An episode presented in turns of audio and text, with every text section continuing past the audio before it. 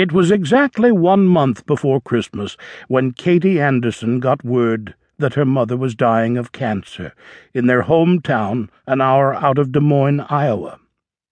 At just 21 years old, Katie was newly married and living several states away when she received the tragic news.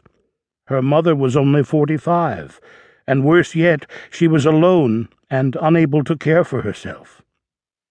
I can't let Mom die by herself.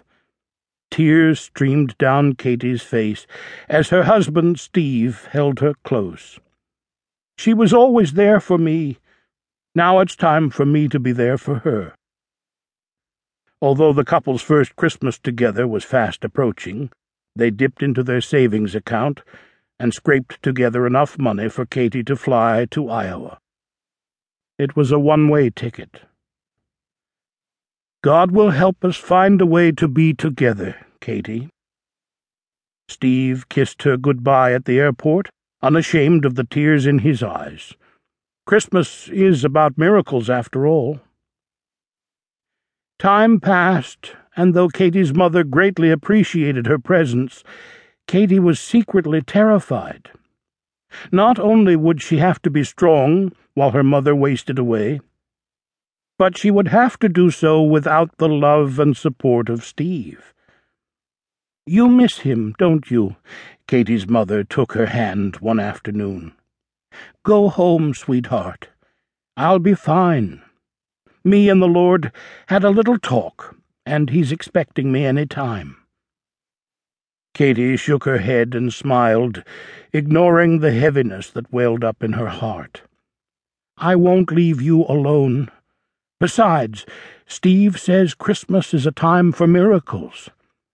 God will find some way for us to all be together. Back home in Montana, Steve stood up in church the Sunday before Christmas and asked the congregation to pray for him. I want to be with Katie and her mother. He paused, meeting the eyes of friends and family he'd known for years at First Central Community Church. Pray that God will work a miracle and find me a way there. It was nearly a three-day drive from Billings, Montana, to Katie's mother's house in Iowa, and though Steve's boss had agreed to give him five days off around Christmas, there was no way he could make the round trip by car and still have time with Katie and her mother. Finally, three days before Christmas, Steve got a call. Heard you need a little answer to prayer. It was Joe Isaacson, a local business executive and longtime First Central Church member. Joe owned a two-seater Cessna that he often took out on the weekends as a way of relaxing. He was planning to fly on Wednesday, December 23rd, and was willing to go quite a ways farther if Steve needed a ride to Iowa, especially at Christmas time. Chills made their way along Steve's arms and legs. He thanked Joe and made plans for when to meet him. Then he called Katie and told her the news. We're going to be together after all, honey. I knew God would give us a Christmas miracle if we asked Him. Katie was quiet on the other end. Hurry, Steve.